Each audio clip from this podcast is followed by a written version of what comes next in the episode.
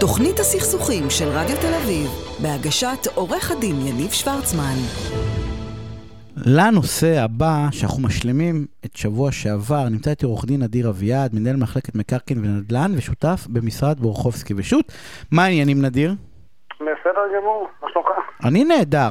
אה, תשמע, אנחנו שבוע שעבר התחלנו אה, אה, לדבר על אה, מה משכיר צריך לעשות בהסכמי שכירות. ואם אני זוכר נכון, ואני זוכר, אמרנו בעצם, התחלת להגיד, קודם כל, אם יש לך שוכר טוב, אתה שומר אותו. אה, גם אם אתה מרוויח 100 שקלים פחות, למרות שזה נראה הרבה, כי אתה אומר, מה, או אלף ומשהו שקלים 100, בשנה? אבל מצטבר בשנה. 200, זה הרבה כסף? לא, זה לא הרבה כסף, זה לא הרבה זה כסף. זניח, זה זניח, 100, 200, אה, כמובן לא להגזיר, אבל זה, זה ממש לא נותן את ה... זה, זה ממש לא הרבה כסף. אז זה אחד שאתה אמרת את כל הנושא של אה, אה, להכיר אותו. אה, אה, אמרנו לבצע את הבדיקה, לראות לב- אם בדיוק, אכן יש לו לבצע את יכולת הבדיקה, כלכלית נכון, נכון, ולא לעמוד להתבייש.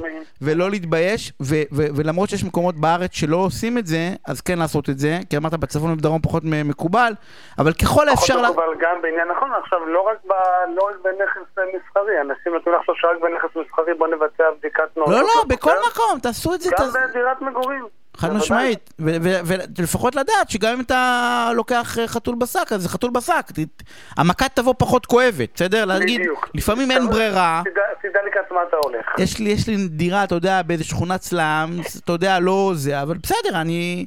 והדבר השלישי זה הערבויות בעצם. שככל האפשר, כמובן, ערבות שיש לה אמיתית, אה, ב- נכון, ערבות נכון. בנקאית, אבל, אבל אם אין, אז לפחות שיהיה ערבים טובים, הורים, אה, נכון, וגם כאן יש לנו שונות מאוד גדולה בין האזורים בארץ. וגם פה יש שונות אה, זה. אחר- שונות מאוד. ב- יש עוד משהו למזכיר לפני שאני רוצה לעבור לסוחר, כי אני מסתכל רגע אחרי זה על הסוחר, ואני בא ואומר, כל הדרישות שלך הן עלולות להכניס אותי לאיזה... יש משהו עוד, עוד מה שאתה בא ואומר למזכיר חשוב שידע? כן, אני רוצה אבל להתייחס לנקודה שקשורה גם למזכיר וגם לסוחר. קדימה. אתה רציתי לפתוח את השיחה שלנו. היום אנחנו בתקופה שלא, נקווה שלא תהיה שגרה, שגרת הקורונה, ואנחנו עדים להרבה מאוד מקרים שבהם יש הרבה מאוד מחלוקות שעולות בגלל הקורונה. הסוחר שלא יכול לעמוד בתשלומים בגלל משבר הקורונה, סגרו לו את העסק, או אנשים ששוכרים דירות וכרגע הוצאו לחל"ת. אנחנו עדים בתקופה האחרונה, ממרץ, אפריל, להרבה מאוד אה, מחלוקות בגלל הקורונה.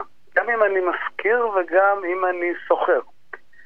היום, כשאנחנו כבר בתחילת חודש נובמבר, אין לנו פסיקה אה, חד משמעית האם באמת לשוכר יש לו טענת הגנה שתבוא ואיתה נגיד בגלל הקורונה לא עשיתי שימוש בנכס ולכן אני לא אמור לשלם דמי שכירות. בסדר? אין לנו פסיקה חד משמעית שאומרת במקרה כזה השוכר פטור מלשלם דמי שכירות. מצד שני גם אין לנו פסיקה שמטילה חובה על המשכיר או פטור מהמשכיר שישחרר את השוכר או מהנכס או מדמי השכירות.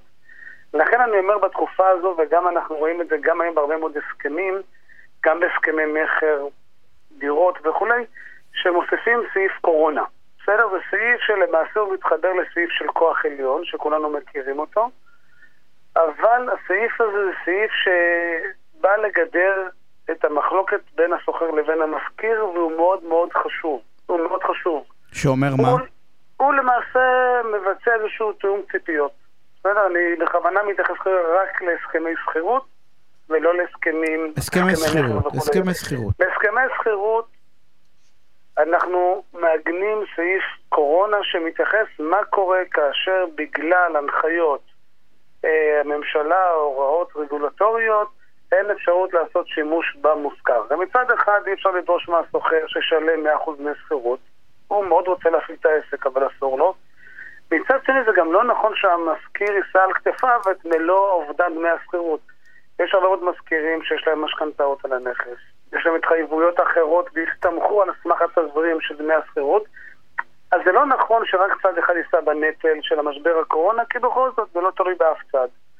לכן היום אני מאוד משתדל להוסיף סעיף שמתייחס ל-50-50. כלומר, אם אנחנו יודעים שבגלל הקורונה הנכס לא הושכר, לא הופעל, אז אני, המשכיר, מוכר לך על 50 אחוז, אתה השוכר, בוא, אל תשלם לי 100 אחוז, תשלם לי 50 אחוז. והשוכר מצד שני אומר, טוב, אני מבין שהקורונה לא הגיע לעולם בגלל המשכיר והוא לא אשם בכל אתה עניין בעצם הקורונה. אומר, נדיר, אתה אומר, אם נתעלם זה לא ייעלם. כאילו, יש קורונה, יש קורונה איתנו. כן, ותלווה אותנו בחודשים הקרובים. כנראה יותר גם מהחודשים הקרובים. אז אל תתעלמו מזה, תכניסו סעיף שמגדיר אפילו, כי יש כאלה שבאים ואומרים, רגע, ומה אם אה, לא סגרו אותי מלא, אבל סגרו אותי רק כששני אנשים נכון, יכולים אבל- להיכנס אליי לחנות, ולא נכון, עשרה, אז איפה עובר הגבול? נכון, אז אה, יש... עכשיו, עכשיו, למה אני אומר זה מאוד חשוב? א', כי באמת זה לא... זה לא תקופה שהיא זמנית של חודש-חודשיים ובואו נתקדם הלאה. כמו שראינו, היא ליוותה והיא תלווה אותנו בתקופה הקרובה. ודבר שני, במיוחד בנכסים מסחריים, יש פה משמעות עצומה, בסדר? בניגוד להסכמי, להסכמי דירות, שכירות של דירות, בשכירות של הסכמים מסחריים, א', הדמי שכירות הם בדרך כלל בעשרות אלפים. לא מדובר ב-5,000, 6,000, אלא בסכומים מאוד משמעותיים. ב', השוכרים בדרך כלל, לפני שהם נכנסים למושכר, גם מבצעים הרבה מאוד התאמות בשווי של מאות אלפי שקלים. הם לא יכולים לקום וללכת, זה לא נמצא דירה פחות בדיוק, גדולה, ואני בדיוק, אכניס מישהו בדיוק. במקומי, ואני אשלם איזה פער על מה שלא יצאתי. זה יוצא לי נזק של ארבע, זה, זה לא עובד ככה. בסדר, סוחר מסחרי, מאוד קשה לו לעזוב את המושכר אם הוא טוב לו. הוא השקיע לא מעט כסף. לכן אני אומר, ואמרת את זה מעולה, זה לא ייעלם. במקום שעכשיו נתחיל לסחור עורכי דין ולהתווכח בבתי המשפט, והיום בבתי המשפט אין פסיקה אחידה, ניתנה החלטה לפני שישה ימים, בית המשפט המחוזי בתל אביב, במקרה של תביעה לפינוי נכס מסחרי בגלל אי תשלום דמי שכירות בעקבות הקורונה. ובית המשפט החליט שאני מאמץ את הגישה של 50-50, כלומר 50% דמי שכירות על השוכר וקיזוז 50% בגלל הקורונה מטעם המזכיר לגבי הסגר הראשון ולגבי הסגר השני שמספטמבר עד אוקטובר שהיה 60%. ולמה? כי במרץ-אפריל באמת זה לא היה צפוי, זה לא היה דבר שאפשר לצפות אותו כבר בחודשים של ספטמבר-אוקטובר אפשר ולכן בית המשפט קבע להתארגן. 60%. כן, למרות שגם זה פה קצת לא מדויק, איך אני אתארגן? סגרו לי את העסק, כן, ברור שאפשר, לא, איתו? משלוחים. לא, ברור לגמרי, דרך אגב, למשל עכשיו ביג הרי הודיעה שהיא פתחה חנויות, וראיתי את ההודעה שנוסחה, ו- וכאב לי הלב על הסוחרים, כי כתבו, אנחנו פותחים, אתם יכולים... אתם מוזמנים. אתם מבחינתנו גמרנו, גמרנו לעשות איתכם קיזוזים. לא מעניין אותנו חוק, לא מעניין אותנו שום דבר, תיכנסו. אתה בעצם, זה בדיוק בא להסדיר את זה. נכון, נכון, עכשיו תראה, גם המזכירים, יש גם החלטה שהתקבלה עוד באפריל, עוד בסגר הקודם, למיטב ידיעתי, ההחלטה הראשונה שניתנה אה, בקשר לפינוי מושכר בגלל הקורונה, ושם באמת בחנו וראו שבעל הנכס, יש לו משכנתה בהיקף מאוד גבוה. ועם כל הרצון הטוב, הוא לא יכול לוותר לקבל את דמי השכירות. כלומר, הקורונה היא לא כוח עליון מוחלט. בסדר? כוח עליון זה איזשהו נסיבות חיצוניות מאוד קיצוניות, שבגללם אני כסוחר לא יכול אנחנו, לקיים את ההתחייבות אז זה. אמרנו קורונה, יש לנו עוד ממש חצי דקה. מה עוד טיפ חשוב? דרך אגב, יש לך איזה רשימה שאני בדיוק חשבתי על זה, כי אמרתי את זה גם אצל גיא מקודם, יש לך איזה רשימה של טיפים? אני אשתף אצלי, כשאנשים יוכלו לדעת, יש לך איזה רשימה? אני, אני לא יכול להגיד לך לא, ולכן כן, ואני אשתף איתך בטח. מהמם, אז אני אומר ואומר, תשלח לי, כי אנחנו, תשלח רשימה מסודרת, אני אעשה שיתוף בפייסבוק. טיפ אחרון, לסוחר או למשכיר, למי שתרצה, למזכירים דאגנו מספיק. קדימה. אה, כשאתם שוכרים דירה, תוודאו שאכן המשכיר הוא בעל הדירה. בסיסי, לא? אה, באתי להגיד... בסיסי, אה, בסיסי, בסיסי. 98 אחוז, תשאל אותם אם שהם שכרו את הדירה וחתמו על הסכם שכירות, הם יוציאו נסח טאבו, 98 אחוז יגידו לך שלא. הבנתי, ואז מספיק שאתה פעם אחת נופל ואתה בעצם אוכל חצץ שאתה לא לא מאמין.